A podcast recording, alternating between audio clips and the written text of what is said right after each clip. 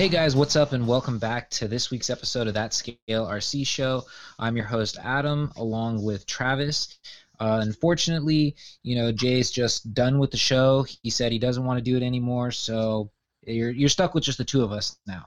But in all seriousness, Jay's just not feeling well, so he wanted to take the night off. So we hope you get better. Um, but we do have a special guest uh, this week. Uh, this week we have Chris Trudeau. So, Chris, would you like to introduce yourself? How's it going? I am the one who harasses the That Scale RC podcast as well as Track Walk, so you're welcome. Thank you. What's going on, gentlemen? I'll I feel like I should bow or something. uh, not a whole lot. I mean, thank you for obviously thank you for coming on. And yeah, we, we've talked about it before. We're like, man, you're you're everywhere. You you know you always been a big supporter of both of you know both of the podcasts here between the Scale Show and Track Walk, and then um, obviously with Tim's show and Keenan's and everybody else's. I'm you know obviously if, uh, for, for those people who aren't privy to those, it's the TSR Speed Chop and then uh, um, the No Name RC podcast. You know, just to name a couple, and and so definitely like. I think I'm a for gigantic RC nerd. basically that's the impression that we've been given. Yeah, is that you're just a dude that just loves this, and um, My Eh. wife hates it, but you know, they were here before she was. So she's that's a that's a theme in the RC world, I think. it, yes, I talked to many. I have many a friend that, uh, yeah, they're in the same kind of boat. That Gotcha. their wife, their wives are, have very high tolerance. You have to for this stuff, so it's fair. Exactly. um, yeah. So you're what from like basically the comments that we've we've gathered from you. You know, you do a lot of scaling, you do a lot of drifting. So drifting is something that we have not really ever gotten into on this show, and I can't actually remember the last time I heard it mentioned on any podcast. So, um, for someone who maybe isn't as educated in that world, you know, can you give kind of like a brief rundown of of what maybe your day would look like if you're, you know, you're drifting or know, how does that look for you as an RC nerd drifting wise? non-existent as of late. Uh, it's it's mostly just been a lot of like buddies and, and garages. Um, we're fortunate right now that um, Casey Vitale of uh, Northwest Hobby- Hobbies in Albany is in the process of moving locations. He um, has recently acquired uh, an empty. So he so Casey is moving his location to uh, a spot in the mall and is um, expanding his facility to include an on-road track and we're actually in the process of building a drift track so i have a bunch of buddies that are down in the salem albany area that are converting one of the rooms. They've been hard at work polishing the concrete making it all nice and pretty. And uh, hopefully we'll have a, a, a more permanent drift home uh, in uh, albany at northwest's new location that should open i'm told october. So i'm kind of looking forward to that. But yeah, I mean, it, it basically started out going way, way back um, to like the late 90s with guys just getting, um, you know, their touring cars and wrapping electrical tape around the t- their rubber tires and sliding it around on the floor. And it's sort of graduated from, you know, electrical tape to plastic PVC tires Oh. to um, you know now there's various compounds of drift tires specific to you know polished concrete worn out asphalt um, even carpet so a lot of the high level drift guys in japan actually drift on carpet which is pretty nuts but it's uh, yeah it's pretty uh, it's it's definitely come you know quite a ways from you know just wrapping simple electrical tape around the the tires. I'm sure a few people have done it. I know I know guys who've done it with like slashes and e-revos. They've taken like you know duct tape and wrapped them around the tires of their you know e-revos and Sure, flying. sure. So Huh. Okay. I had no idea that's how that started. That's crazy. Um, no, it's pretty cool. And then, then obviously we've touched on that you do quite a bit of scaling. Um, so just a few. Yeah. um. So same sort of thing. You know what? A I guess a good question then would be, you know, what what do you what do you keep on your bench most days for your scale rig? Um, I have a a custom. Um, probably my my now new sort of favorite is um, if Adam's been around the scene. I was fortunate enough to get a um, Tim Samuels, aka Warpig, on the RC Crawler forum. I have one of his ex um, Jeep Grand Cherokee crawlers, and it is amazing. Um, so that's kind of right now sort of my my personal favorite. It's more or less my um, class one rig, but I'm finding that it's cool as it is. It's also a limousine, so I'm trying to figure out something else. I might have to scale back the wheelbase just a little bit to make it a little more uh, competitive. But all in all, in the few comps that I've been in, um, other than coming in behind Tim and a couple other guys that are seasoned veterans, I'm pretty happy. I've placed in top five in the last like two comps that I've gone through. So, uh, and I only just started uh, doing comps competitively this year. So, so we'll see. It's it's a new it's a new thing. You know, the the trailing and the stuff that I do with my friends on the weekends is fun, but you know, the competition side of it is is a lot of fun too. That that's pretty awesome.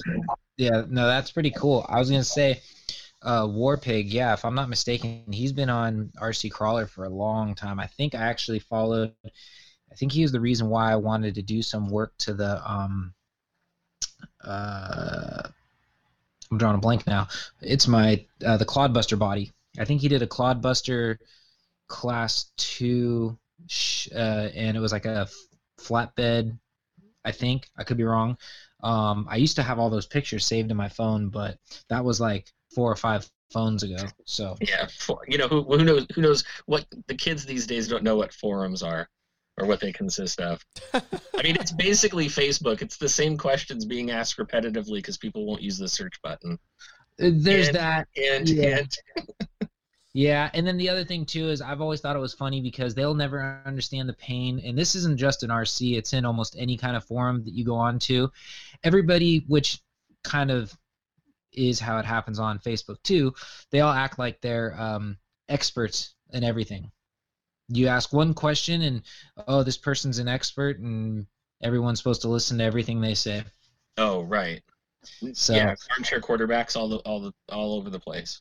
Mm-hmm so but yeah no it's kind of sad too because rc crawler if i'm not mistaken actually started by two guys down in my area and it was actually like the go-to place for anything um, you wanted to post your rig, you wanted to ask questions, you wanted to talk about upcoming events, anything, you went on the forum and that's how you found it. I don't know what happened all of a sudden. I want to say around 2012, 2013, I want to say. All of a sudden, it was like you had to be on, like everybody was on Facebook. You know, mm-hmm. there's no more posting events on, you know, the forum. It was all on Facebook. There was a there was quite a bit of time. I want to say between like 2011 to maybe 2014, where some people still tried to update both, but I think it was just a hassle to go onto both because obviously the forum's not compatible with Facebook, so it wasn't like you could just post on Facebook and it'll bring it up Link for you everything. or vice versa. You had yeah. to like copy and paste everything and resubmit it in both places. So I think a lot of people just got lazy and said, "I'm not doing it in both places. We're just going to do it in one." and well, I think that's other, when the other part to that too though is a lot of the stuff that people were using for their photos like if you go on there now like there's a lot of really cool build threads but you can't see anything because it's all you know SmugMug or Photobucket and a lot of those places they started charging and you know people basically sort of just gave up on trying to host their photos and there were people with like hundreds of photos of you know builds and, and all mm-hmm. kinds of stuff that you know you basically can't get to those pictures or now if you go on there they're all they're all like blurry so yeah exactly like get the full like clear detail of what they they did. It's still full of information. I still go on there and troll and look up stuff and, and some accounts are still you know active and and like i've bookmarked i bookmarked the build on mine because i want to know the history of, of the rig that i have so i found it. It's still on there with pictures so that was kind of cool Nice. Yeah, I know that. Um, I used to use um, Tapatalk on my phone to go on all the forums, and I remember Tapatalk allowed you to upload um, directly through that um, uh, app. So it wasn't like it wasn't like you needed you know Photoshop or something. Which is actually funny you brought that up because I actually got it. I think they started charging about a year or two ago because I actually got an email saying that I needed to pay for Photoshop if I wanted to be able to share my photos. Like they'll still keep them there. Photo but, bucket. Yeah, Photobucket. Yeah, Photobucket. Sorry. If, yeah. If, you know, and I was like, uh, yeah, no. Yeah, and I think that's pretty much what everyone kind of said when they were, you know, doing the fo- the hosting. And you can't, you know, now it's all now everyone has Instagram pages, so a lot of those builds mm-hmm. and stuff are all.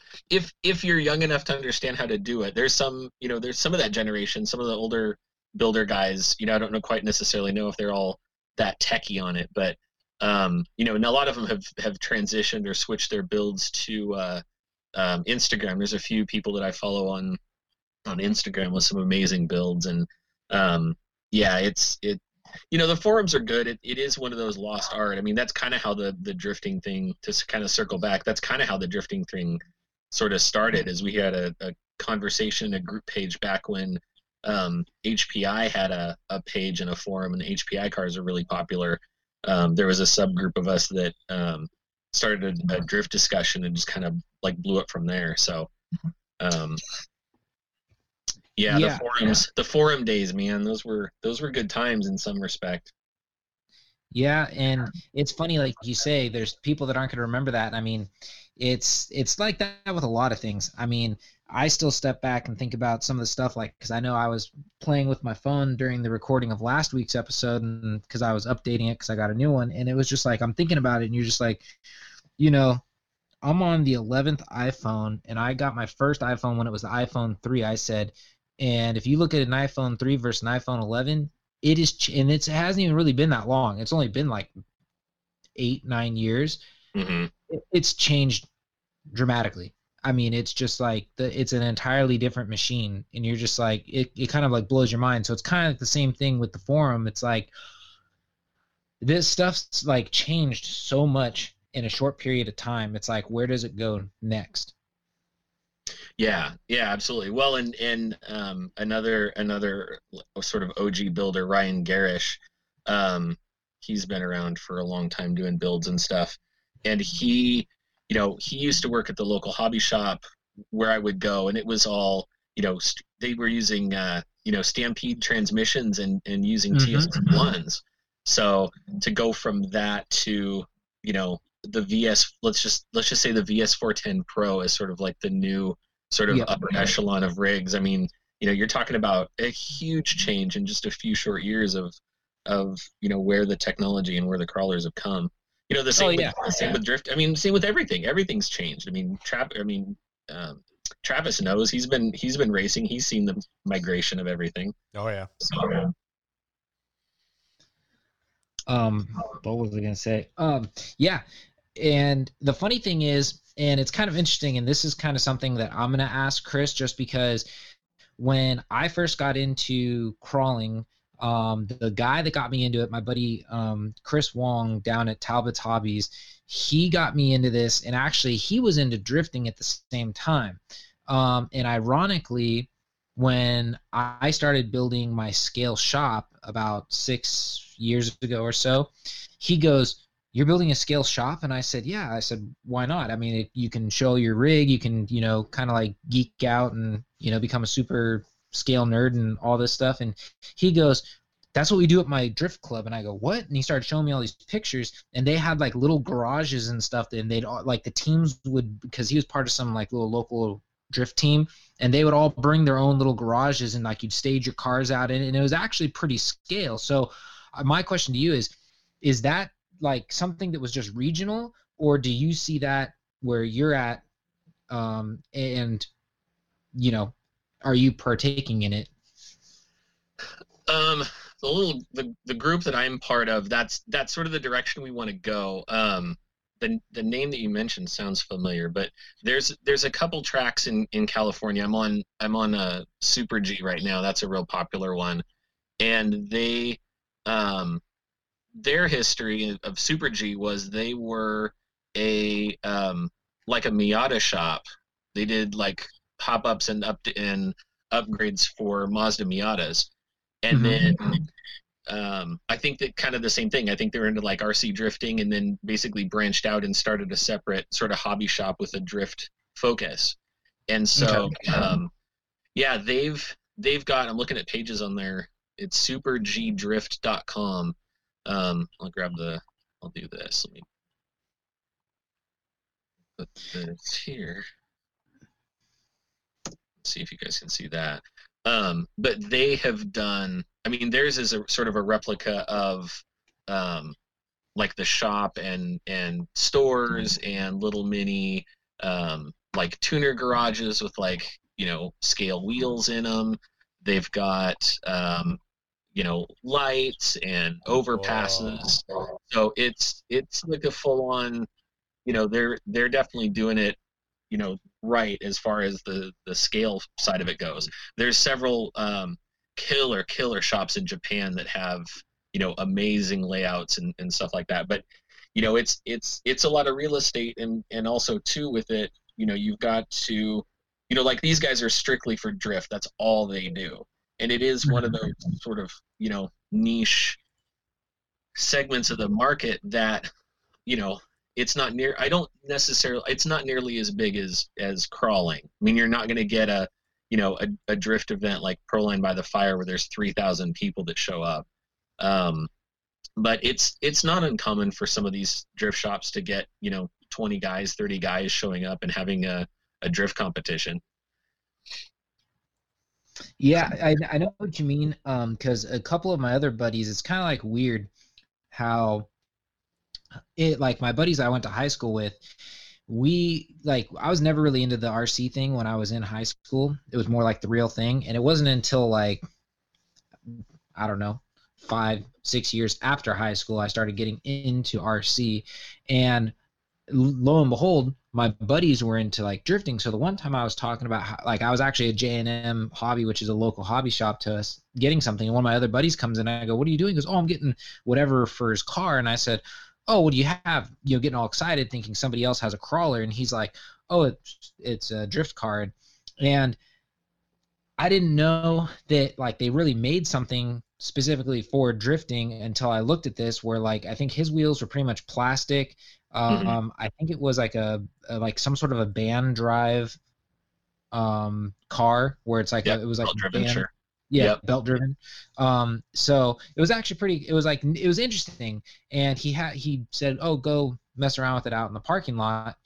Um and i was kind of like giving it a shot. And i was just like you know it's a little like interesting because it just like it's almost like what's that thing? It's almost like those drift cycle or tricycles that all that's like popping up and becoming popular now. Um it's like you barely have to do anything and it automatically starts throwing it into the drift for you yeah at least exactly. that's what it felt like to me Right.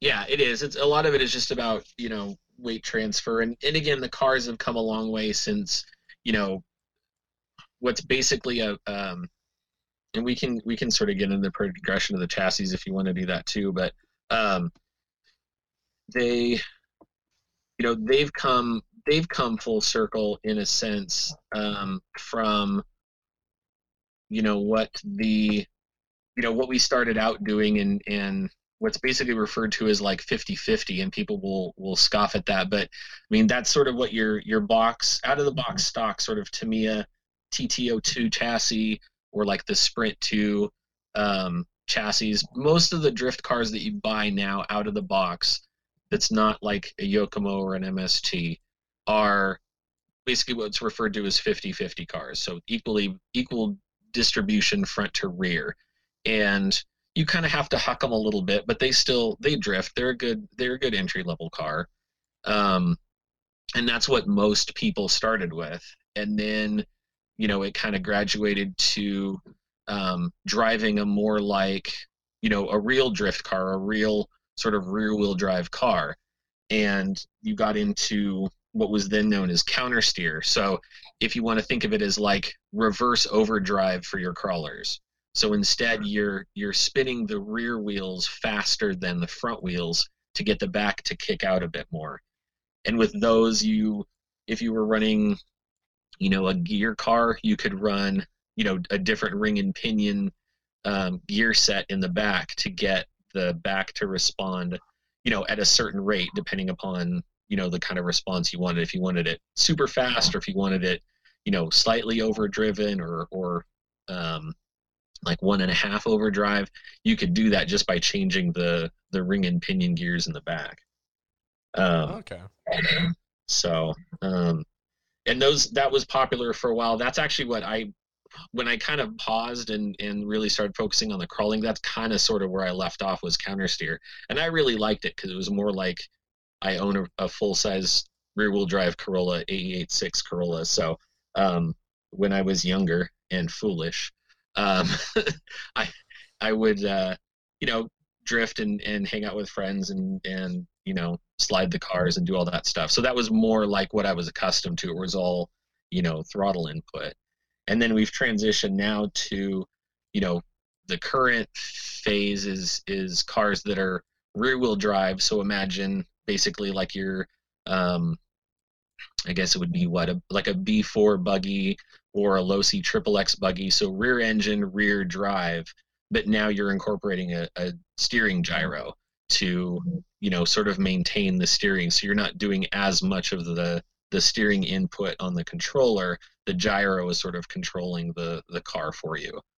Um, and then some of the really extreme guys are doing basically rear wheel drive cars but gyroless. So they're really got their car balanced out to where you know it's it's still basically um, counter steer but now you're only doing with strictly rear wheel drive cars. It's not you know all wheel drive cars that are you know one side is overdriven. So it's definitely it's definitely changed from you know throwing electrical tape on a car and sliding it around to you know these are now i mean Yokomo's a big company, but drift cars are what make that that company move. Yeah. I mean, if they tell you that go that drift cars are what drive their business. Yeah, hundred percent. It's kind of crazy to see. Like it's it's weird because it's you don't see it as much, but it really is like tucked behind this sort of like curtain almost, where there's like this whole world that people haven't even seen. And um, you know, like we used to have a place up here. I I never actually made it there, um, but it was up here in Lynnwood. It was called Kong Drift. He's still around. Is he? Yeah. I thought that he they, they closed earlier this year. Did they move locations? Because the last time I drove by that Uh, place, which was not that long ago, it looked like it was closed and empty.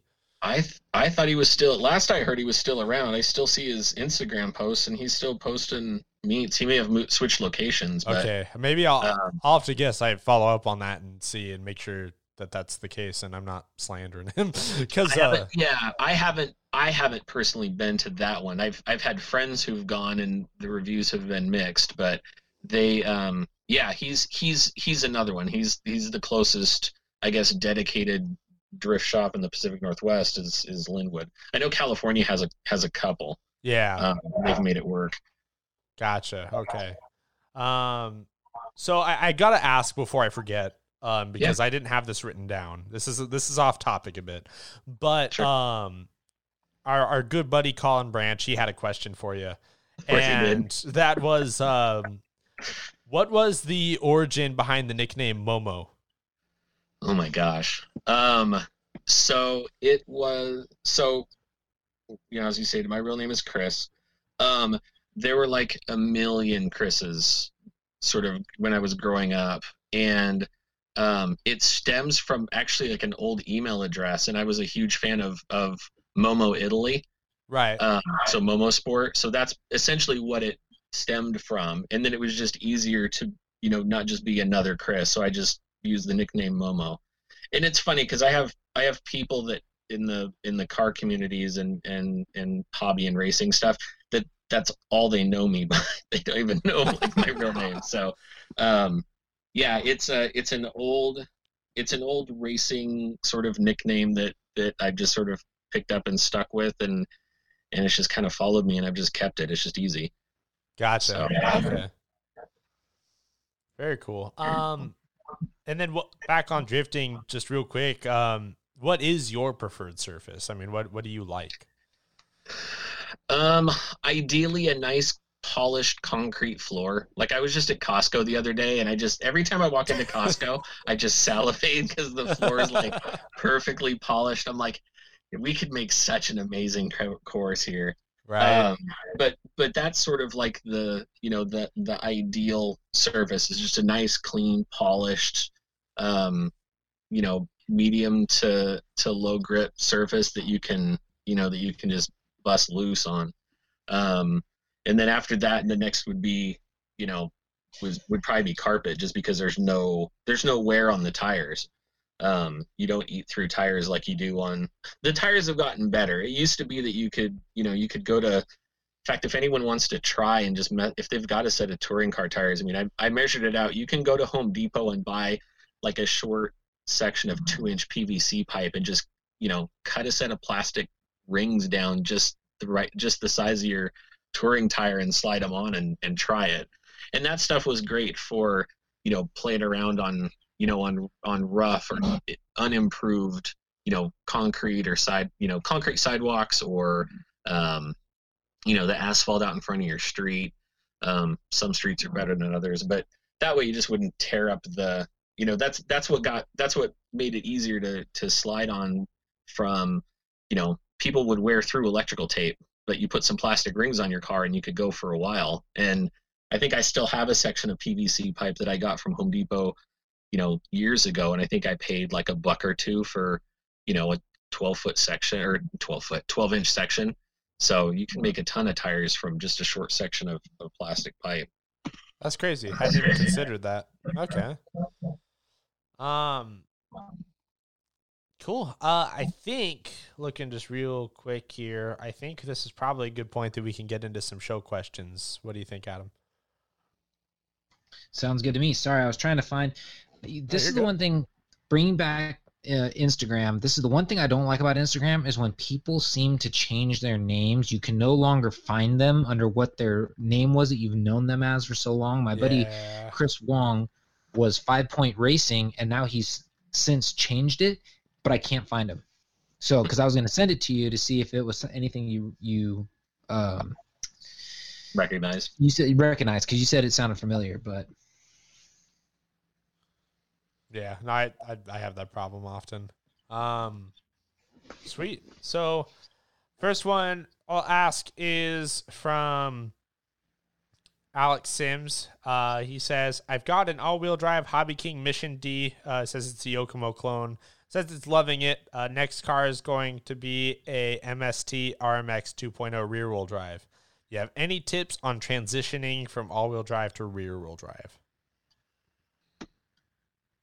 Uh, take a look at which one it is. Just look a little closer when I had a chance, but I would imagine all wheel drive is massively easier, isn't it?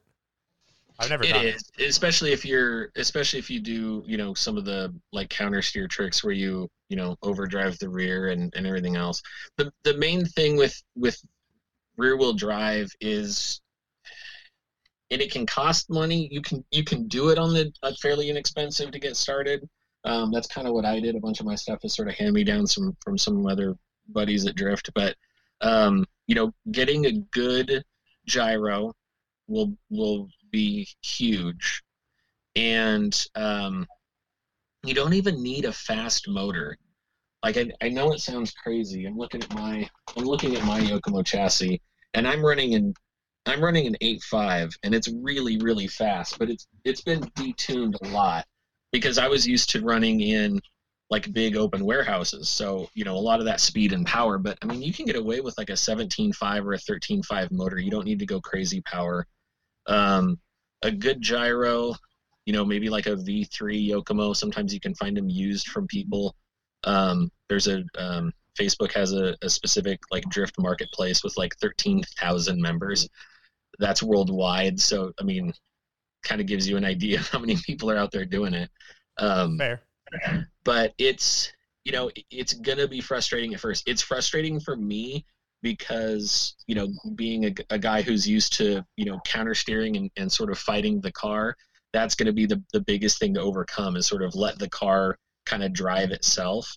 Um, and and don't you know don't don't get too frustrated. Just you know ease into it and and um, you know there's there's you know youtube is wonderful. There's a lot of youtube help videos out there that kind of talk people through it and you know just practice practice the basics. Start you're basically starting from you know like a baby you're you're starting to crawl again. So it's you know trying to maintain you know drifting around a cone you know just drifting in small circles and then you know starting to transition to do like figure eights.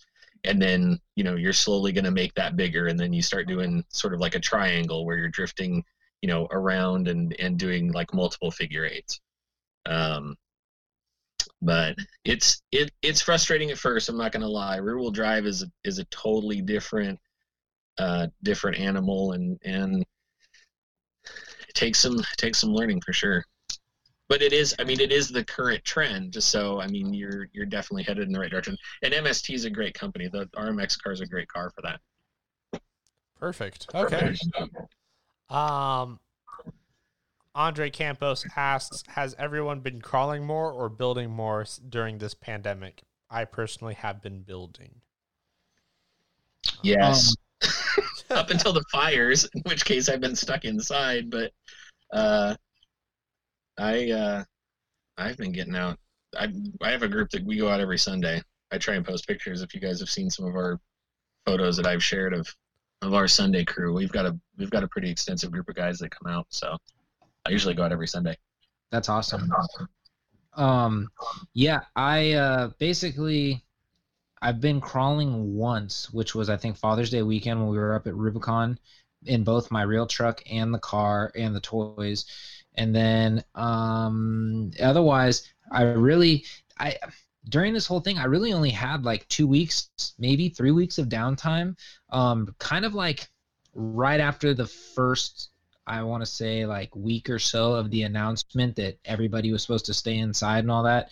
Um, a lot of my clients got like wigged out and freaked out and didn't want anybody like over, which is understandable, um, especially that early on. And then once everybody kind of started hearing like the, oh, as long as it's like, you know, man, like what is it, mandatory or um, it affects your i guess quality of life repairs kind of thing. Like if you needed like electrical work a roof put on plumbing whatever you could do the work. And once they started hearing that and once you know the whole mask thing started they kind of like was the, almost like business as usual. So i really only had a couple weeks to entertain myself or keep myself busy. And that's right around when i picked up the scx 10.3 which at the time my goal was to do what i did with it and get it all done and and get rid of the portals, but also get it ready for Axial Fest because at that time I was Axial Fest was going on, and I was like determined to have that ready so that way it could be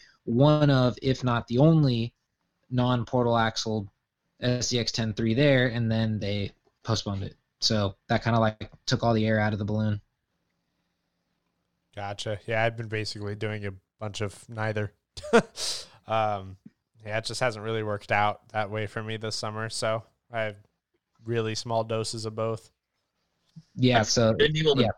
I've been able to put a few back together. It's been a little slow in my office, so I've been, I've while I've been waiting for assignments, I was able to get my son's Unimog finished and a couple of other, you know, half-finished projects done. So I'm, I'm close. I'm sitting on like ten actual completed rigs out of I think thirteen or fourteen I have sitting here. So Gotcha. That's good. just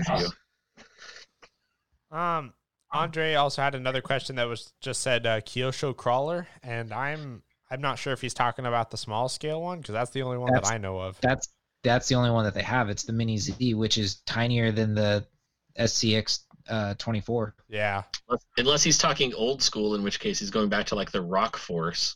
right. Those mini. I had one of those for a hot minute. Worm drive gears and all, four wheel steer. That was Oh, one of the early like four wheel steer buggies. That's kind of that was all like that was way before like the Capras and and some of the other stuff, all pre dig. But um, yeah, that's the only I was gonna say. That's the only Kyosho. I mean, un unless he's wondering if they're gonna come out with something, but which I think that shit for them is kind of sailed. Yeah, I I think yeah they they definitely missed the boat, and I think if they were going to try and get it any market, it was going to shift uh shift some people onto their Z line because that's basically what that company survives on is their Z variants. So, yeah, I, I don't know. I'm. I think everybody like like the racing platforms. I think everybody wants them to make one, but they probably won't. Um, then another one from uh, Darwin. Uh, I hope I don't butcher your last name. We're gonna go with uh, Bonky. Um, he said, when deciding on new RC, do you consider how they will look next to your other RCs? Um, the CEN F450 looks like a great scale tow rig, but with it being pretty close to true one tenth. I can only think of how a one nine scale crawler on a trailer will look behind it. And I wanted to thank you for making podcasts. Well, thank you for listening. Um, that Zen truck is gorgeous. I'm not gonna lie. No, it, it is. It's it. What is it though? Like 14 inches long. It's like crazy long. Yeah. So so so yeah. So I agree. That's a great looking tow rig. Um, if you actually really think about it, and I don't know why people seem to think like the tow rig is supposed to be bigger than the crawler, because um, if you actually like, eh, if you ever, well, I don't know, in the area I live in, once especially when you're going Sacramento north, you see a lot of people on the freeway with their tow with their tow rigs pulling their you know jeeps, uh, full built crawlers, whatever, headed either to um, Fordyce or Rubicon. Um, sometimes the the truck just looks small and dinky because it's a tow rig. They didn't lift it. They didn't put big old massive tires on it. It's just a tow pig, and all the money's in the car car behind it and that car looks massive just because it's up on a trailer so it's sitting a little higher it's not on the ground it's you know so um not really um i understand his his i guess the point he's trying to make uh because we've kind of touched base on this before that there's really there's really no true sizing you know to like the one tenth like Axial's one tenth is is obviously different than Traxxas one tenth. Yeah, it's it's right. everyone has their own interpretations, and so that makes it, it almost makes it a bit of a novelty to try and like base the decision making off of it in terms of like if you have a I mean you could do it, but if you have a you know certain amount of cars already, it's like, well, if I, I don't know if that would like really be the make or break for me. Is it if the scale is a little bit off? Because I mean, that's one thing I've been complaining about for years, anyways. Is like the uh, like the full size truck bodies for crawlers are way too small. So it's like people still buy them. So I don't know. It's what was that RC four wheel drive? That Desert Runner, that one that was that was sort of the Ford Raptor unlicensed Ford Raptor clone. Like that was a really really cool truck. I've have a couple buddies that have them and have seen them in person, but I mean they're sort of just clunkers on the trail. Like they don't really you're not you're not for some of the stuff that we tackle, those trucks don't survive. Um, you know, you definitely need something with a little bit more travel than what those trucks came stock with. But it's an incredibly scale looking, you know, rig out of the box. If you're talking about a, you know, quote unquote tow rig, yeah. Yeah, and see, I think then again at that point you're buying a purpose-built car. You're not building it to go hit the trail. You're you're or you're not buying it to go hit the trail. You're buying it to be a talking point, showpiece, mm-hmm. you know, novelty. It's not really, you know, because I mean, even even CEN has to think about it when you come out with something like that, especially the way the chassis is designed. It's really close to like a scale chassis. It's you know it's it doesn't come up really high in the front. It's almost just like a flat uh, chassis the whole way down. Um, you're not really gonna you know like like what market are you trying to you know enter in because you're not really a crawler. I mean, I'm sure you'll see somebody take it down the dirt, but it's not really a crawler. It's obviously not a drifter. It's not a you know short course truck. It's not an on-road truck. So you know what is it? Um, I just think it's one of those I call it the novelty. But I do got to say the price point for that car for all for how scale it is out of the box, the the 350 mark is a sweet spot for almost any rig. Oh yeah, for sure. And I imagine that people will, you know, will put some lift on it or you know leaf spring it out or I, I didn't even look. I'm I was trying to find it on their their web page, but I'm not even seeing it on their their page. And people are going to be out there going, "Who's CEN? CEN's been around a long time." Well, I I was was one kind of of the, the nitro scene. Yeah, see, and I think, eh, and like I do gotta admit, I was one of those people. I've never heard of CEN. I was like, okay, I don't know who this is, but I said it's pretty cool. Some 12 scale stuff too. Yeah, that was the first time I'd heard of them. I'm sure you're gonna see. I'm sure you're gonna see people with those as as tow rigs for sure. But it, it goes back to the same argument you guys have had before too, with regards to to scale bodies and and you know again to sort of circle back. I mean, drift car shells are the same way. Like I have a Corolla body that's the, basically the same design as my regular coupe, and it's as big as you know like a 240, and you put a, a Nissan 240 next to a Corolla, and they're you know there's they're night and day difference in size Oh yeah. just like you know your your full size Dodge truck versus your um, import truck, and it's like you know a, a Dodge would or a, a you know your your Toyotas would be dwarfed next to a, a Dodge truck, but you know here they are, they're practically the same size. Yeah, yeah, and that's that's kind of been my soapbox. I'm really particular about things like that, but at the same time, it, it doesn't become like the the make or break if I buy something or not. Like it's I kind of live with it. Well, Uh, really, the make or break, like, like I guess the point I'd like to hit home with that is the make or break should be how bad do you want it? Exactly. Because And what realistically, you're going for? exactly because if if it's really what you want then get it you know like you, you shouldn't be making that decision based on oh well half of facebook said you're you know you're not going to be able to do anything with it and the other half says it's a waste of money and the you know it's like you can't base your decision on that. It's it's how bad do you want it? And like you know realistically ask yourself a are you going to use it? B or do you just want it? If you just want it rock it. Who cares? Yeah, that's the most important thing. Rad. Um, and then the next one is from Jerry Shields. He says, Thanks for the insight on scale trucks and honest opinions. Listening to your podcast is like hanging out before hitting the trails. Have you guys ever thought about the three of you collaborating on a build and sharing your progress and challenges along the way on the show? Also, I dig the idea of the after hours show with the extra swear words and inappropriate jokes. Keep up the good work. oh, thanks, Jerry. yeah a lot of people find those entertaining Yeah. Um as far as the the build collaboration thing, it's a cool idea. I think the problem lies in uh, distance the distance and the schedules on top of that because we are all very crazy people and very different or like very crazy busy diff- like people in different ways. So, it's it would be absolute hell to try and align on that.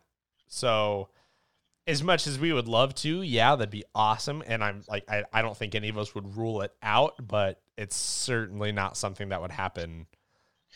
well soon. it was actually kind of it was kind of funny uh me and jay talked about this almost like i want to say three or four episodes into doing the show and uh, we were actually talking about how funny it would be to like each start a build for like the opposite person to review and like not post it on social media build it all up have a certain amount of time and then Ship send it to the other person Yeah. and have them. yeah but That's cool. but we just like you know it's one of those things just never really got around to it yeah. i mean yeah like you said i'm not opposed to it but coordinating it would be kind of you know the challenging part unless you just basically broke it down to you know you know uh jay's on you know whatever the looks the the body choice the whatever you know you're on making sure you know upgrade the suspension make it the way you want it to be and then you know electronics is you know you'd have to break it down to different sections and just keep you know passing it off to the next person just to get the whole thing done that's the only way i'd ever see that work with the distance Yeah. it's not like you can all just show up and say hey we're going to do this and you know so Yeah, exactly. Um, yeah, hopefully that sums that up. Um, next one from Chris Jones. He says, Guys, love the show and listen religiously. I'm 53 years old and have been in RC for over 40 years. I have over 30 RC cars and trucks, all of which are 10 scale. Axial Traxxas Tamiya Cross RC. I have this bomber that needs SOR graphics and a decent brush motor and ESC. The issue here is I live in Shitsville, Australia, Australia, where I cannot buy SR graphics direct. Don't worry, we're fixing that soon. Um, where sh- shipping on a twenty dollar item costs a hundred. It costs hundred twelve dollars for a set of two foams. For fuck's sake. um, back to basics for me with L, uh, WPL winning. Disappointing, but super glad to have what I have. Um, I mean, first of all, thank you for the kind words. Um, yeah, I feel bad for guys, especially like down there, because like I, for guys in Canada and like Australia and those places, it, this hobby is so much more expensive for them because they have to pay for absolutely nothing essentially just to get it in. Um, well, and that's rough. You know what? Uh, I think I'm going to get a hold of Thomas Cook because he's from Australia. Oh, is so he? he might, oh. Yeah, yeah, he might have some sort of like insider knowing a good way to get stuff. Because I mean, I don't know. Maybe it, it's worth a shot. I'm not gonna like hold him to it, but I might just like put the feeler out there and just say, hey, I said if we have if we have somebody who's very interested in some electronics, do you have some sort of like a distributor or you know shop you can? Yeah, you know? I wonder. I'd be curious to hear what he says because I mean, if if there is one, he would probably know. Um, yeah, that's kind of interesting. Um, yeah, otherwise I don't really know how you like circumvent and stuff like that. I mean, we've had people in the past like you know that wanted stuff like shipped internationally or you know I, I think maybe everyone has kind of been through this once if they've ever sold something to like somebody in canada and they want you to to fib a bit about what you're sending or whatever like that so they don't have to pay duty and things like that which i mean i never do but um yeah, I mean, I I don't know really what legitimate solutions people have for things like that, if you even can. I mean, that's I'm not very knowledgeable in that area, but yeah, yeah, I don't know. The only other horror story I've ever heard of shipping that direction was um my buddy Todd Norton. He uh he offered because he was doing some i think this is right when he first started doing his vacuum forming stuff he he was vacuum forming some like canoes and some other stuff and i think like camper shells and whatnot and uh he put out some little thing on his page and he's like oh yeah he goes uh enter something and i'll pick a random winner and you know whatever but he didn't say had to be in the lower 48 didn't say anything that was his fault and of course the guy that he randomly picked lived in um south africa yeah. And he was like, he's like, you got to be kidding me. So he shipped it out, and he's like, dude, the thing was like eighty dollars to ship that thing, and I was like, hey, you're the one who said you didn't put any like rules on anything. And uh, yeah. uh, he goes, all right. So he ships it off. This guy, I wouldn't say hounded him, but he kept asking him, do you have any like insight on the product, like on on the shipment, because I can't find it. And he goes I watched it leave the United States. Once it leaves out of any U.S. postal, you know, handler, I he goes, I can't track it, so I don't know where it is. Exactly a year and a week later, it showed back up on his porch. Looks like it's been halfway around the world, but for some reason, it ended up back at his porch. Wow.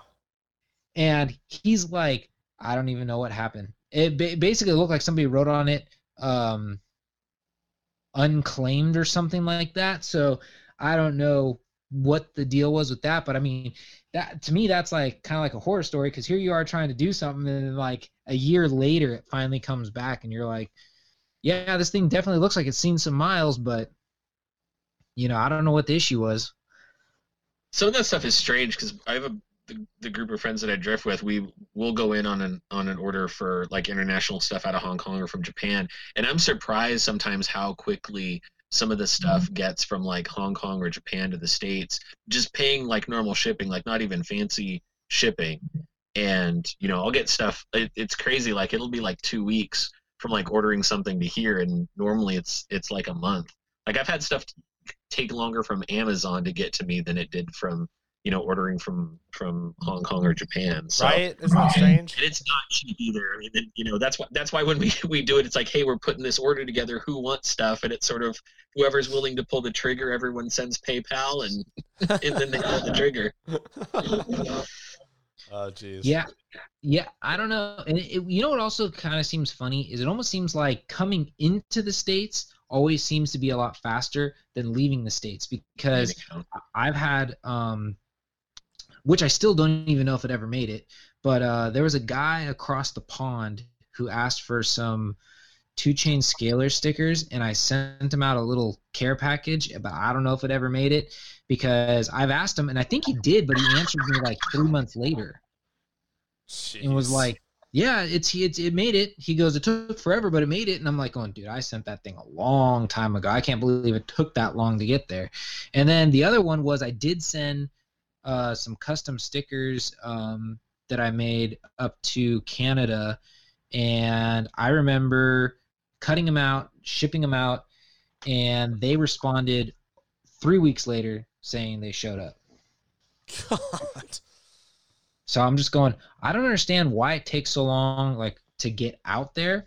But like it almost seems like like Chris was saying, like you can order stuff because I know there's been times I've ordered stuff um on eBay and it says it's coming from China and you're like, oh great. And it shows up in like a week and you're like, Oh, okay. Yeah, it's weird how that works. That's something that is really that is nerve wracking as we are, like I kind of hinted at earlier, like we're gonna start international shipping soon via the website, and I cannot wait to have all of the uh, the follow up emails on the you know, where's my stuff and stuff like that because it's taken three months to get to England or Greece or wherever it's going, and it's like, oh man, like I'm sorry in advance. There's nothing I can do. but yeah, that's going to be a lot of fun. Um, and then uh, Jake Daughter with a question for Chris. Uh, what would be a good entry level car for rear wheel drive drifting? Jake's one of my homies, so shout out to Jake. Um, so the most, I would say the probably the most common and most popular um, are going to be the Yokomo YD series uh, for rear wheel drive, and then the um, MST. Someone hinted to it. The RMX 2.0, uh, the rear wheel drive RMX chassis. Um, both of those are available through AMain. Um, uh, they're probably the, the easiest and the most popular um, for like the rear wheel drive stuff that you'll be able to find here. There's some other fancier chassis you can get, um, but for for ease and simplicity, I would say that probably the Yokomo YD or an, or an MST chassis is, is a good start. Okay. Okay. Rad. Um, and then Jeremy Kim, uh, he said, here's the lengthy one for you guys. I'm having a hard time deciding on what I would get for a transmission on my custom drift build made by the amazing Andre Campos. He was suggesting the SCX 102 tranny with its lower profile to put in an interior, but the SCX 103 has metal housing and gears. I can see both good and bad in the transmissions due to the amount of torque needed to be able to withstand the drift. Uh, I've had a few drift cars in the past and noticed that transmission is directly connected to the drivetrain. I've seen other transmissions where it looks like a real transmission, which is connected to a real looking engine, but they cost around $140 each. With that said, any suggestions on what transmission would be a somewhat good option? And now, like for for clarification, um, most people listening I, to the show should I know saw his right now. build. Yeah, most people. He's ambitious. I'm Yeah. not gonna lie, he's ambitious. Yeah, most people listening to the show should know by now, but Jeremy Kim, um, through the help of Andre Campos, is is putting together a SCX 10 based drift car using the C channel and IFS and everything. And um, Andre has been posting a lot of all custom, all custom welded. I might add. And Yeah. I, it it looks awesome. Yeah, Andre is doing some amazing work, um, but there's definitely some, as as alluded to by this question, some decisions that need to be made. Um, this might be, yeah, this is a better question for both of you than me. I, I I've got nothing to offer Jeremy here, so um, I don't know. What do you guys think? First question is how deep are his pockets? Because it's not going to be cheap. yeah, but there's there's definitely some. I mean, there's definitely some some options if he's wanting to keep it, you know, relatively scale. And I'll I'll I'll reply with a, a link to um uh to a company. It's called Wrap Up Next, and they make they make a front engine uh, drift car with a rear drive line, which is exactly what he's basically building. but it puts them. It it might be a little tougher with his setup because he's got the IFS on it. But my thought is if he puts the motor like right behind, basically right behind the IFS setup, and then runs a sh- a drive shaft, um, down low to the rear, I think that would be the sort of the optimal um, setup. I'm looking at. Um, I'm actually on. There's a guy in Australia that has. Um, it's called Engineered to Slide, and he built a a drift Ute, which is a. Um, it's a Toyota. He's using a Toyota Tacoma pickup Oh wow. Oh wow. and um, it's it's amazing. it's absolutely amazing, and it's and it's basically the same kind of thing that he's building. It's a it's basically a pickup that he built from the ground up, and um, yeah, it it's kind of what what uh, Jeremy's trying to put together. Um, so I'll I'll post some links, but I think the the wrap up next or some sort of variation, if you could find sort of a front um, you know some sort of a front engine holder or front engine configuration for a car and then you know from a gearbox or a tail shaft going down to the the back. I don't think a stock SCX 10 um, kit trans would handle the power because you're going to be for drifting you're going to be spinning that a lot. And i don't even necessarily think those hardened gears would would last given the kind of RPMs you're going to be turning for a for a drift truck. Right. Right. But no, I'm he's he's got a cool build. I'm anxious, I'm curious to see how it how it turns out. But I, I know that's definitely an obstacle. The nice thing too about putting that engine up front is that it leaves him the whole chassis to be able to hide, you know, his uh, you know, hide his batteries, hide his you know ESC and and um, you know fans and everything else that he needs. So it definitely would work. Gotcha. Okay. What do you think, Adam? So I'm looking at it because actually, um, Andre, because we're I just realized we are doing really horrible with maintaining our messages on the Facebook page because I just realized we had six unread messages that are going back to like August 17th. Oh no. Um, Sorry. yeah, I don't know. Well, the funny thing is, I always thought I always thought Jay took care of all this, and now I'm like logging on and I'm like, He's, he's thinking Oh, you are. yeah, He's I thought you're the one supposed to be doing- I thought Adam does.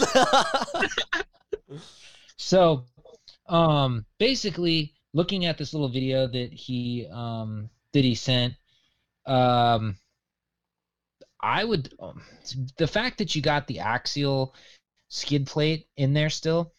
I would almost see which every once in a while they pop up. I mean, I bought mine. You well, it wasn't installed yet, but I bought it off Facebook Marketplace. But um, the SSD scale trans um I'm not sure about how the strength will be for it, but it'll give you a nice, um, I guess, easier way to mount some sort of a transmission to that skid plate because it directly bolts up to the SCX10 skid plate, if I'm not mistaken. Or I believe it goes in between the frame rails because I haven't installed mine yet because mine's from my tiny tire build. Um, but yeah, I, w- I mean, I'd almost look into something like that because even that one, I don't think it's that bad. Actually, I should probably look it up while I'm, um, you know, talking about it. But I'm, I want to say it's about 100, 150 bucks new because I think I paid 125 shipped, and that was only because it was a, um, it was like it was an unused, you know, product, but it wasn't new off the shelf. And looking at the chassis, the other thing too is you could. I mean, if you're if you're wanting to keep it sort of crawler, you might be able to get away with some sort of modified, like Vanquish, um, like their forward mounted, I guess, transmission, and you could do like a direct gear, which is kind of what the wrap up next setup is, but it's it's a little more involved than. than Well, that. see, that, that's what that's what this SS, SSD RC SCX10 scale transmission is. It is a full one-piece forward mount, so it'll put the motor just up above the bulkhead for the IFS. Um, and it's 150 on AMain's website. and it gives you everything, and it'll mount right up to, um, right up to that chassis, no problem. Yeah, and it's comes with. So I don't know. This might be Chris might be able to translate this part, but um, basically it's a CNC machine aluminum case, hardened steel 48 pitch gears, realistic scale design, front mounted motor, direct fit into SCX10 chassis. It's a 14.3 uh, to 1 ratio. Uh, it just says you it requires a chassis mounted servo in order for you for everything to work because typically it'd run into um, a you know a servo on axle. Um, realistically, I think something like that. Um, if you don't need other gears, here's an option. This just popped up because it says related parts, which I didn't even know they made. Um, RC four wheel drive R4 ultimate scale single speed transmission, meaning that there's no. Um, I think it's just a. It's all. It's exactly like it says, which I don't think uh, he needs. Well, I don't know. Chris, do you need four uh, four wheel drive in a drift car? No, no. For his setup, he's he can run it fine. His his problem is going to be is mainly going to be weight, um, I think, and and just getting the the balance set up because it's going to be. I mean, if if you're putting the motor that far forward, there's going to be a. Looking at the back end of that truck, it's not a very heavy rear end. So well, you can put the battery back there. That's true. That's true. So but uh, because RC4 Drive has an, the RC4 Drive R4 Ultimate Scale single speed transmission, and basically this looks like a two wheel drive transmission out of like, you know, a two wheel drive pickup truck. It's literally the bell housing which you put your motor into, then there's the transmission part, and then there's just one shaft sticking out the back that you put a drive shaft to. And it says it's all billet aluminum and CNC machine. But this gear ratio is 10 to 1 and 5.86 ounces is how much it weighs. Yeah, I wonder if yeah, I wonder if you could get away with the. I'm just looking at the FRD. Four. I'm going to be spendy. The only reason why I was trying to stay with something that works with that chassis is because then there's no modification needed to kind of figure it out. Right. Um, because the SCX, I'd stay away. I'll be honest. I'll stay. I'd stay away from the SCX 10.3, and uh, mainly because there's so many moving parts in that thing. Plus, you'd have to lock out the um, the dig and the two speed just to, you know. Um, you don't need all work. that, especially that's in a drift car. You aren't going to need any of that. That's what I'm. That's why I was, you know, basically getting to that. Um, then there is you could do the SCX 10.2 kit style transmission because that one's pretty much generic. And the way they elongated that one is you, um, the weight distribution is different, and that one will bolt right up to an SCX 10.2 skid. So if he has access um, to an SCX 10.2 kit style skid, that'll work. And if he doesn't, uh, let me know um, Jeremy, get a hold of me if you go this route.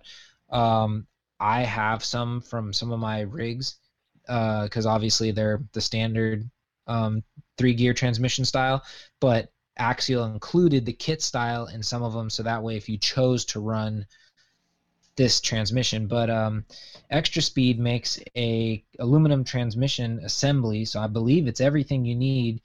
Um, yeah, it comes with everything: a 56 tooth spur gear and 15 uh, tooth pinion. Uh, it's all pre-assembled. They just say check to make sure all the screws are in there and whatnot. Um, but I mean, it's not bad. This is another option, 125, and it's completely built, ready to go. But the difference is the motor would stay right next to the transmission. It wouldn't go forward over the um, the bulkhead, so it would stay centered to the car. Nice and low. Yeah, I only worry about the because in that kit transmission, there's a, I mean, if it's not built right, there can be a lot of play in those kit transmissions. The newer ones may have gotten better, but I know in in my um, in my bug, I had to tear the my bug apart to, and it's because it runs one of those modified. It's a Northwest Scale Designs bug chassis, and it runs one of those kit transmissions in it. and it's a it's a great transmission, but I know that like you definitely have to have everything you know tight and snug. There's there's no there's no for anything coming apart inside that side that case. Yeah, but what I'm saying is this is an Xtra Speed version, so I don't know oh, if, if if they adju- if they addressed all that. Oh, oh, oh, right. That's what I'm saying. This isn't a this isn't an actual axial this one. This okay. is an Xtra Speed. So I like I said, I just don't know if they've addressed all that because I know with the kit version, you had to if you took it apart, you I think it was the upper shaft, you had to put a rubber uh, O-ring, and that got rid of the noisy transmission. But I mean, realistically, the only other thing I can think of is you could go with the tried and true three gear. I do know that there's a ton of different aftermarket parts you can throw at it to make it like quote hmm. unquote bulletproof. Um, so you know, there's that option too. And being that he's doesn't look like he's running an interior, uh, you wouldn't have to hide anything. It'll just fit. Well, in almost any like buggy transmission, I mean, we're using on the the Yokomo chassis. The the transmission is, I think these are. What am I looking at? Am I looking at a four, a three, or a four? I mean, if he if he's got a clean slate, I mean, he can basically design and build pretty much any you know transmission you know setup he wants. So if he wanted to go with something like a rear motor, you could probably find or get like a, a Yokomo YD you know transmission case and you know the gear set for it and just bolt it into the the rear. The only difference for him is going to be, um, oh, I guess it wouldn't because it's not direct drive. It's I keep forgetting he's running a shaft down to a um,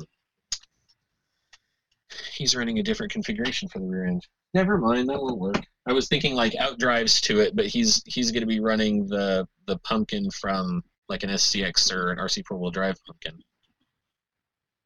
I got all excited. I was like, I'll just throw you know YD2 transmission in and just run the out drives. but he's trying to keep it totally scale and make it a truck.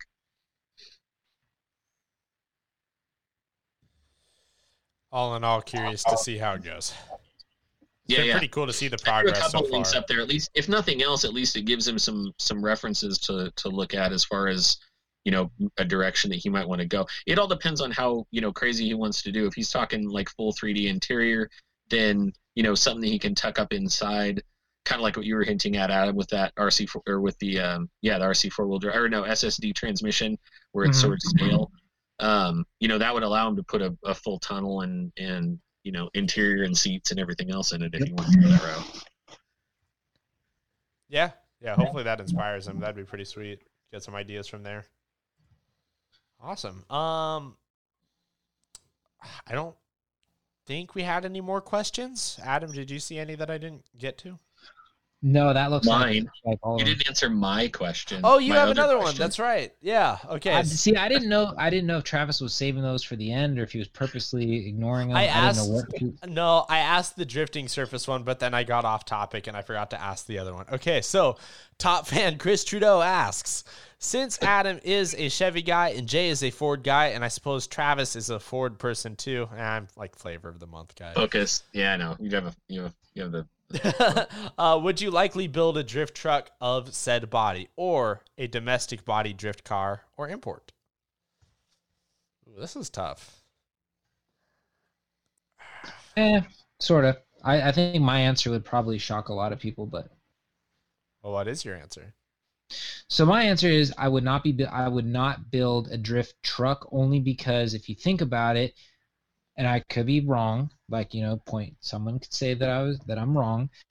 I don't really know of a two-wheel drive, front-wheel drive truck. So most of them, like most trucks traditionally, even the imports, is a rear-wheel drive. Now, I'm not saying you can't drift it, but theoretically, with the way you know everything kind of like at least I've seen it, all the I know the one to one like real drift cars. It's always been front wheel drive, um, because you can pull the e brake and that's what starts the drift. Um, so unless you did some custom truck, um, like your Ken Block or something, um, I don't see how that would happen. Honestly, I would probably go with because it's really the only other thing outside of tr- trucks that I think to me looks halfway decent would be like a Subaru WRX. I'd probably go like that route, that body, kind of make it scale because it's still something you kind of see. Yeah. You know, so that would be my answer. I God, I don't know. Um, You could drift your Focus. drift it right back to the dealership. And, Um, and block this. Yeah, the Hu- the Hooni the Hoonitruck is a little is a little extreme, but yeah, I mean you- there is the the the Hoonitruck is a is an old Ford what F one hundred I think. yeah. Yeah. God, I I don't know. And this is really tough because I You've I got warehouse space at your spot, Travis. I would imagine that like you guys would have the perfect floor to be sliding and drift around at your work. oh yeah, it'd be it'd be amazing if the it's all warehouse floor and everything, tons of space to do it. Um, it's- it something funny happened there today actually that kind of made me think about this. Even was uh, I don't know. This was this was a trend when I was in school and it was pretty short lived. I was like second grade, um, but I don't know if you guys remember Heelys at all. Yep. Dude, one one of one of our software engineers showed up today, and I see him fly by me, and I'm going, "What the what the hell?" And I look down, dude's wearing Heelys. I'm like, I haven't seen those since like 2007. I was like, well, That came up in a discussion with I don't remember if it was a one of my friends. I swear I messaged Jay about it because something came up about getting old or whatever, and I I sent a link or something. Somebody I can't remember now who it was, but I sent a link. They make adult Heelys now. yeah, I sent a link to somebody for them. yeah, it's crazy. Yeah, but no, I no, I think about that all the time. I was like, I look at that floor, and I'm just like, man, there'd be this would be pretty rad. Um, Doesn't take much, man. A simple kidney bean layout, you'd be golden. Yeah, no, you're absolutely right. We have the space to do it. God, I don't know. I, I just I, again, that's my problem. Is man, I don't even know. I don't even know where I would start. Like I just I, I'm so you know ask honestly ask ask Jay ask my dad how decisive I was in choosing a crawler body. Uh, the, I, I didn't like he had to choose, and it was after months. Like, so to, to ask where I'm going to go with the drift car, I'm oh man, I'm so far, so far away. What do you like? What I mean, like I guess if you pick something, what do you? I mean, I know what you drive, but like, you a car guy or a truck guy or? Ah, I like I said, it changes so often. Like I'm not even like I'm not even like a Ford, Chevy, or like Dodge guy. Like I said, it's just it's whatever I happen to drive past on the road. That's like, huh, that looks kind of expensive. I kind of want one of those. like, like Mhm. you know, it, it might. For example, last year I was like, for six months of last year, I was like hardcore. Like, man, I really want an F one fifty. You know, new ones look great. And then the last half of the year, I was like, well, I, I don't know. New GMCs look really good, and so that's like I can't pick a side. And I don't know. Um, it, my problem is like, yeah, like I drive a Focus, and for, for its flaws, I love my car, but I also see that that's like that did kind of become a mainstream thing with Ken Block and stuff like that. And I just like I I don't like doing what other people have already done, and unfortunately, that really narrows my scope. So I, don't know. It's it's I'm not as creative on that front as I wish I you know could be because it's just it's I spent forever pondering things like even when I even choosing colors for my race cars I I decide I think it's gonna look sweet and I get them and they look badass don't get me wrong but I'm just like I wonder what it would have looked like if I would have tried this you know so yeah I don't know it's just it's something it's How- something I've How just long did it take you to pick your drag shell, your drag body shell? I didn't he chose for me Okay. see right. I had no hand when, in any of it doubt, defer to Jay. Is that the? Is that what we're coming to the conclusion? He's it's no secret he's the creative? Dad, half of Dad SOR. decide. Oh, okay. I was gonna say Dad does all the decision making, or is that just? anything that anything that has to do with how it looks is it goes across his desk because I just I'm not that's not me, not me you go. at all. So yeah, I don't know. Um. Okay, now I think I think all the questions are covered, and I checked the shared posts too, and I didn't see any. So um. Yeah, I didn't have anything else. Oh, actually, I did have one one piece of news. Um, because this is the first time we've recorded since uh, it became news. Is that By the Fire is officially postponed to 2021. Um, so we were kind of speculating a little bit, and um, wondering what was going to happen with Proline by the Fire because of some stuff that was happening, obviously with COVID, and then they were having some issues with some city property or something like that. I don't really remember exactly what the the deal was, but now it is official that they're just they're kind of canning it for the year, and it'll be back next year. So sad news, but at the same time, I think it was all in the Not back of our minds. Yeah, it was on the back of our minds that like you know this is probably going to happen. So Yeah, I speculated that. Um, I think almost from the beginning, uh, only due to the fact that it's California and there's a lot of counties. Like, it, it- see, and that's the hard part, especially with a state like California, is you know there's states back east and in the Midwest where like the whole state kind of like rallies together and kind of says, yeah, if you want to do something and you follow protocol, cool, whatever. We're not gonna, you know, get mad at you. You don't, you, you know, do whatever just as long as you're being safe. California, it's like you can have two counties right next to each other. One county could be like, do whatever you want, just make sure that you follow safe protocols. The other county be like shaming them, you know, saying this is ridiculous, da, da, da, and like they they they fight with each other. So I had a feeling this was going to happen just due to the fact that you know so many other big events have postponed and canceled that how are you going to be able to do this? And then I don't know. I'd have to look again. Did they say something about Apple Valley being closed or shut down? that was that was the problem they were having. Um, but it seemed even while that was going on that that was a continuation of nobody really knowing because again See, they were I getting think- mixed signals from Apple Valley themselves. We'll see because Apple Valley is, if I'm not mistaken, a state-run park. So the state controls it. So if the state shuts it down, then there's nothing you can do. Um, yeah. So yeah, not and not to get anybody in trouble. That's kind of like why, for instance, crawling out of COVID that's coming up here in three weeks. I want to say three weekends. Yeah, October third. Um, the the beauty of that one is where it's being held at is a public or privately owned area. Yeah. So they can choose if they want to be open or not. We were having this problem. We talked about it on Track Walk tonight, actually, where we were having this sort of similar problem where we, because we have our, our Northwest Championship Tour series up here, and then we have a bunch of, you know, various races that people hold, right? And we were running into a circumstance where you would have a one message from one county and then a completely different message from another county, but then things would all of a sudden just sort of change on you. Like so they were they were building the track for a race in Idaho. They were they're like actually building the track ready getting ready for the event. And then they got the call that day that all of a sudden everything that they had gotten previously approved for all of a sudden um, the race was off and they were told they weren't allowed to have it. And a similar Didn't thing happened. Didn't that recent drag race run into the same thing? Like they they everything was approved, they were, got it everything they ran the race, everything was fine, and then like upon leaving, like just everyone kind of got their their butts chewed from from like city official, like this never should have happened, and all kinds of stuff went down with one of the like Washington drag groups or something. I didn't hear about that. Oh, Um, I'm not to say it didn't happen, but I that was not something that I know anything about. Um, that's the first I've heard of it. Um, yeah, weird.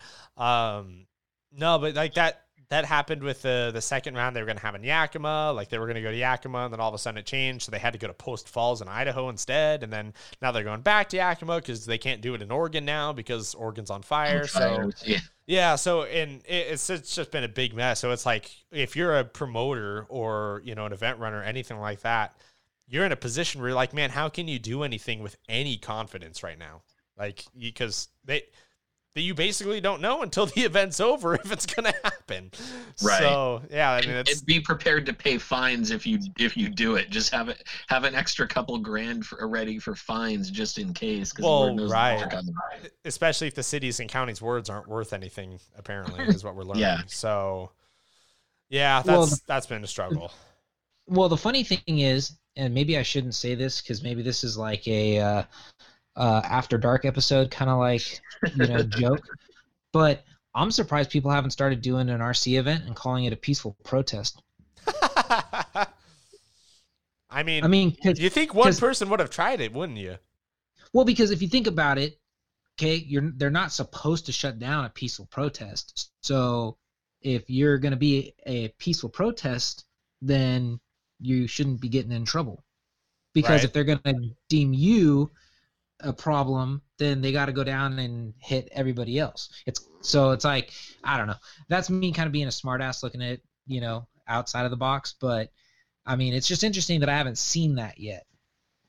Yeah, I I- no, I I'm kind of with you there. I'm genuinely surprised no one has given that a go. And watch now that we did it, we're gonna be like the the punching guy. Rebel rousers. Yeah. Yeah. well, Maybe like- show said. Yeah. We're all three in different states, so it might be a little harder to track us down. But yeah. We're, we're not we're we're not lawyers or we're what is it? We're not uh yeah we're not lawyers, so don't do what we say. the opinions expressed do not reflect the opinions of our sponsors. exactly. Always. um. Yeah. No, I I didn't have anything else. Um, Adam, did you have anything?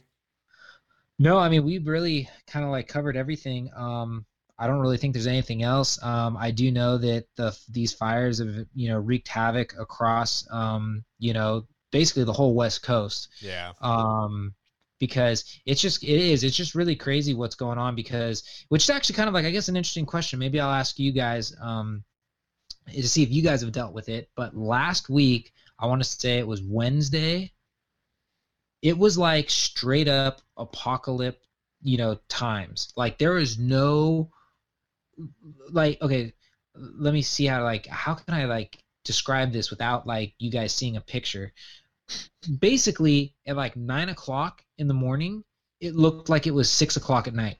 You were like, "What is going on?" It was like the darkest shade of red you've ne- you've ever seen. You really could not tell where the sun was at all the entire day. Ugh. I remember going. I was working in a garage, so obviously you're, you're using, you know, fake light. You're using a light bulb so you can see what you're doing. And I'm swapping out some plugs and whatnot, and you're getting used to that light. Well, all of a sudden I walk outside and you're going, "What is going on?" You know, it's almost like the solar eclipse kind of feel. Yeah. and you're just you're just kind of like what is going on? This is the weirdest thing in the world.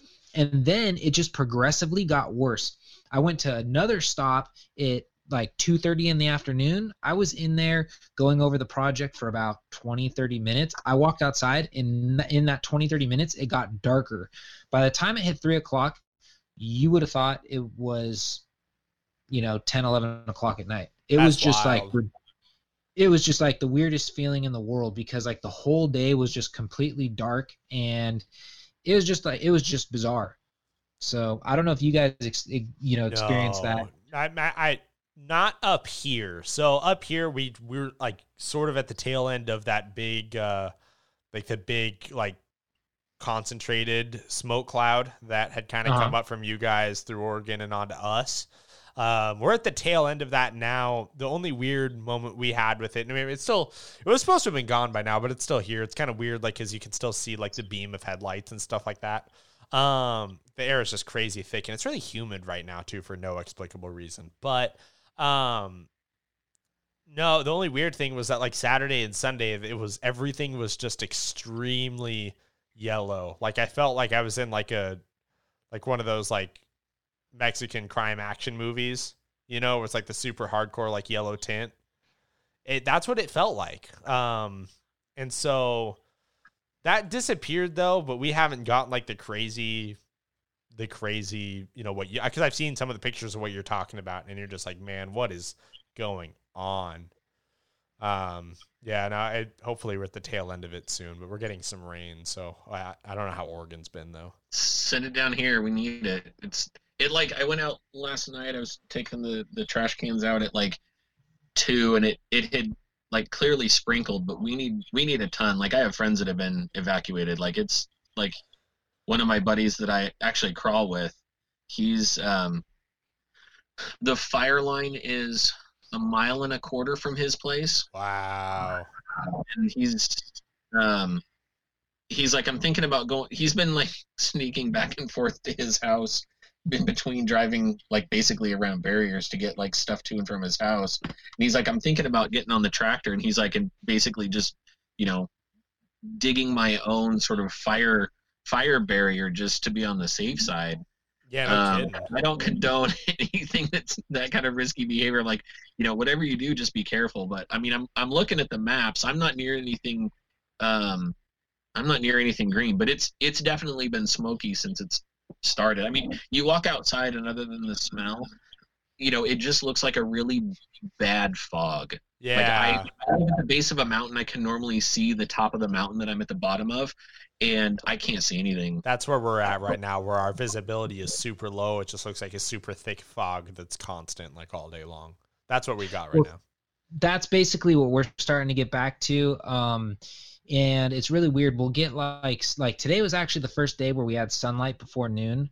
Typically it's been like you you know it looks like fog but you know it's smoke and we'll get that lingering till about i mean usually anywhere between one and two o'clock then the sun pops out for a little bit and then it goes right back down to like you know the looks like fog again. Um but today I actually noticed I was looking uh, outside when I was working, and it like by ten o'clock we were already seeing sunlight. So um, I don't know if it's going to start, you know, continuously getting better. I mean, this the crazy thing is, it's like all these fires they started just like everything. All the news started sounding like the same thing, so we can never keep track which one was getting more, you know, the more contained than the other. Right. So it was starting to like all kind of blend into one. But um, yeah, I'm just you know, it, w- the scare the I don't, I don't know if it's scary is the right word to use. The crazy thing is, typically California doesn't get rocked until about October. Right.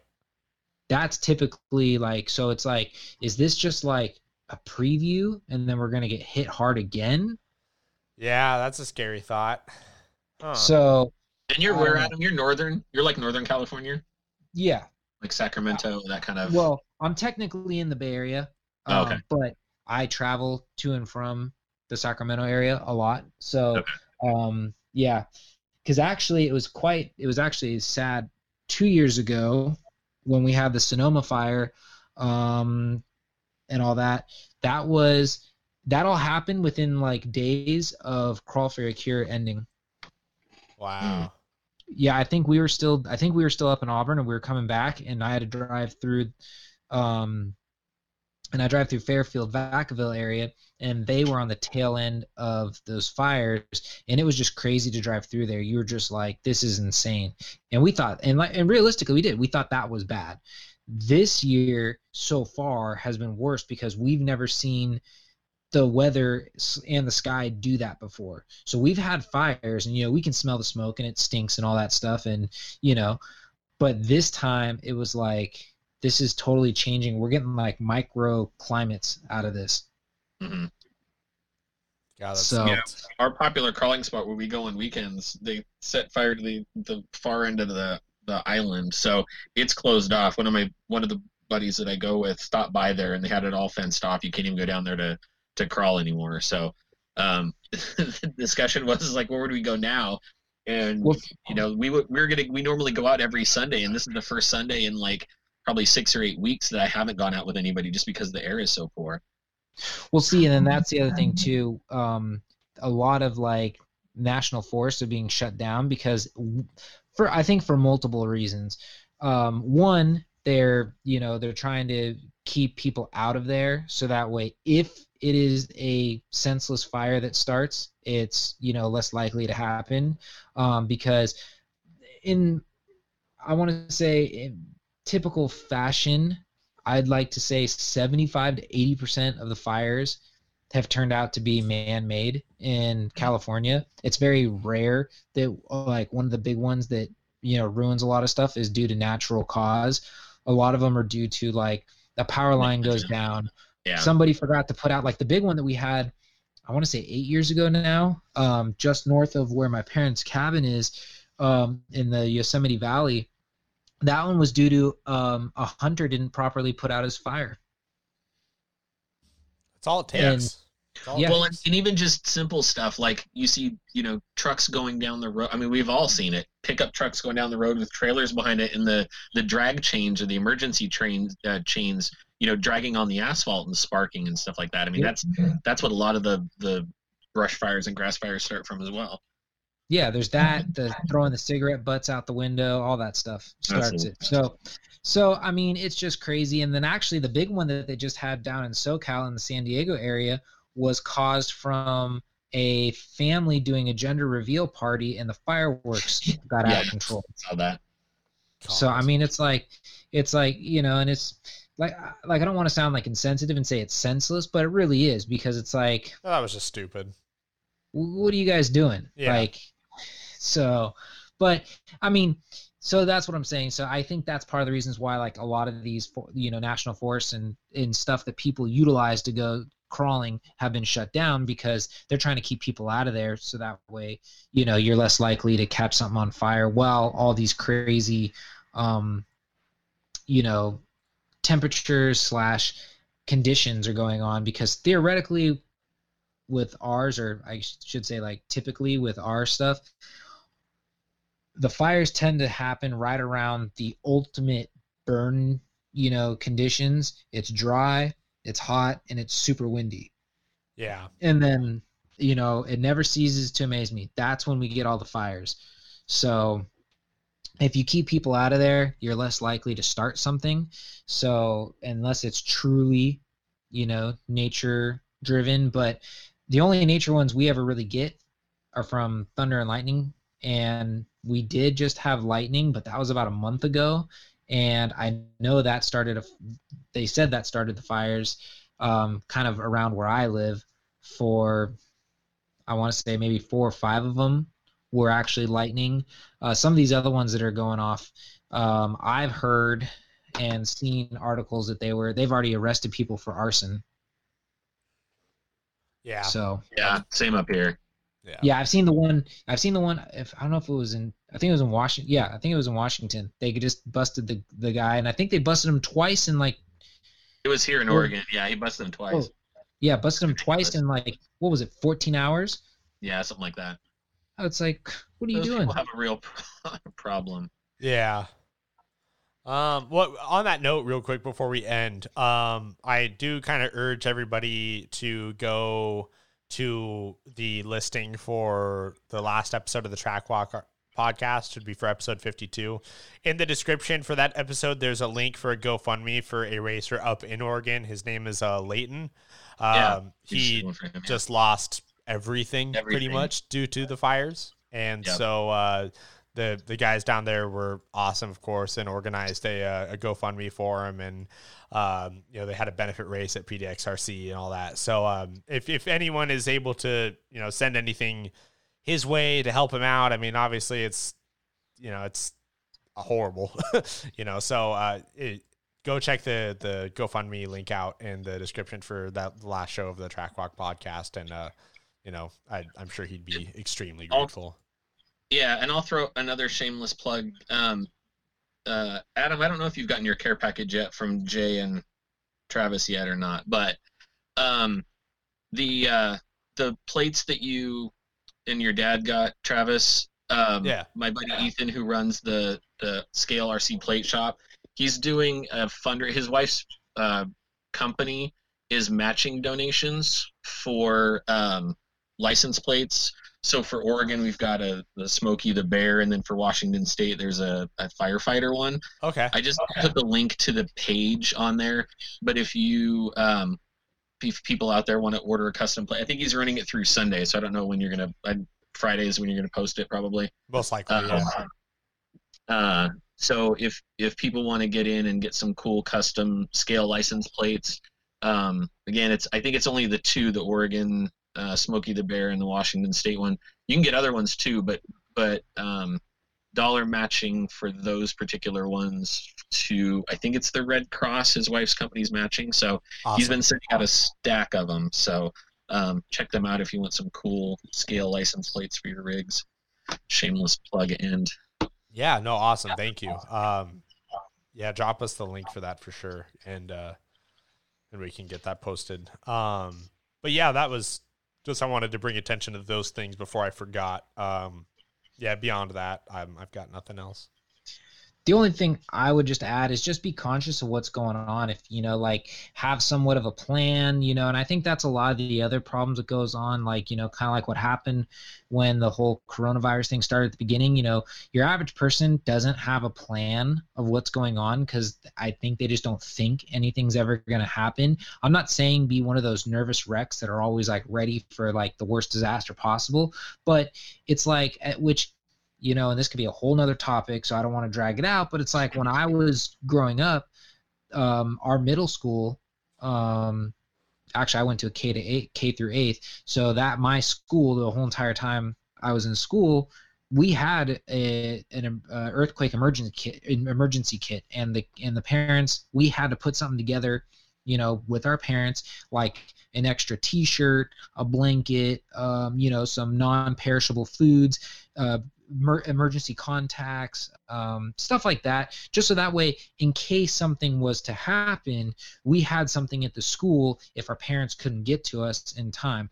Um, which isn't a bad idea to do at your own house. You know, have some sort of something to be prepared in case you know shit hits the fan. You kind of have something, you know, because I think the biggest problem is a lot of people get caught off guard and they don't know what to do. And then that's when the chaos and the panic you know kick in. And um, just kind of like i said just be conscious of what's going on. If you see something or if, like even if like you see something like in your neighborhood looking like it's smoldering you, you know kind of be ready to you know address it.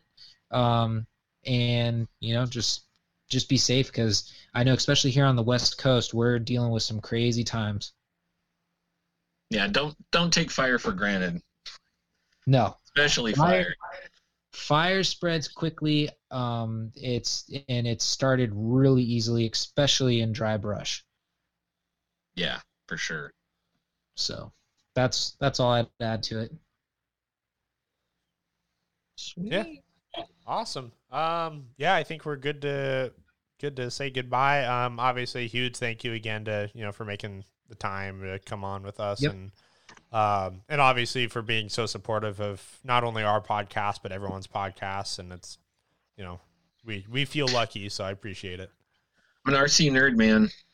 I've I've, I've posted pictures of some of my collection, but I mean I th- I think I'm over a hundred. I'm not Jesus. lying when I say that, but I've also got 20 plus years of collecting and stuff. So, oh boy, yeah, that's yeah, awesome. It's, it's been a ride, but it's it's it's a lot of fun. Like you know this is in, well for what I've spent right now, I could have had a really really good therapist, but this is, this is this is my form of therapy. So, and I'm sure it is for a lot of other people too. So I'm, I'm happy to promote and help. And uh, yeah, if anyone has you know drift questions, you know feel free to post them up or share. And there's tons of threads. There's tons of Facebook groups out there if you have questions. Um, you know kind of the same thing with crawlers you know what's the best crawler what's the best drift car? You know just just read search is your friend. You will find answers. I like that one. Just read. perfect. All righty well um yeah it's been episode 60 everybody. So thank you guys for tuning in. And get uh, well jay.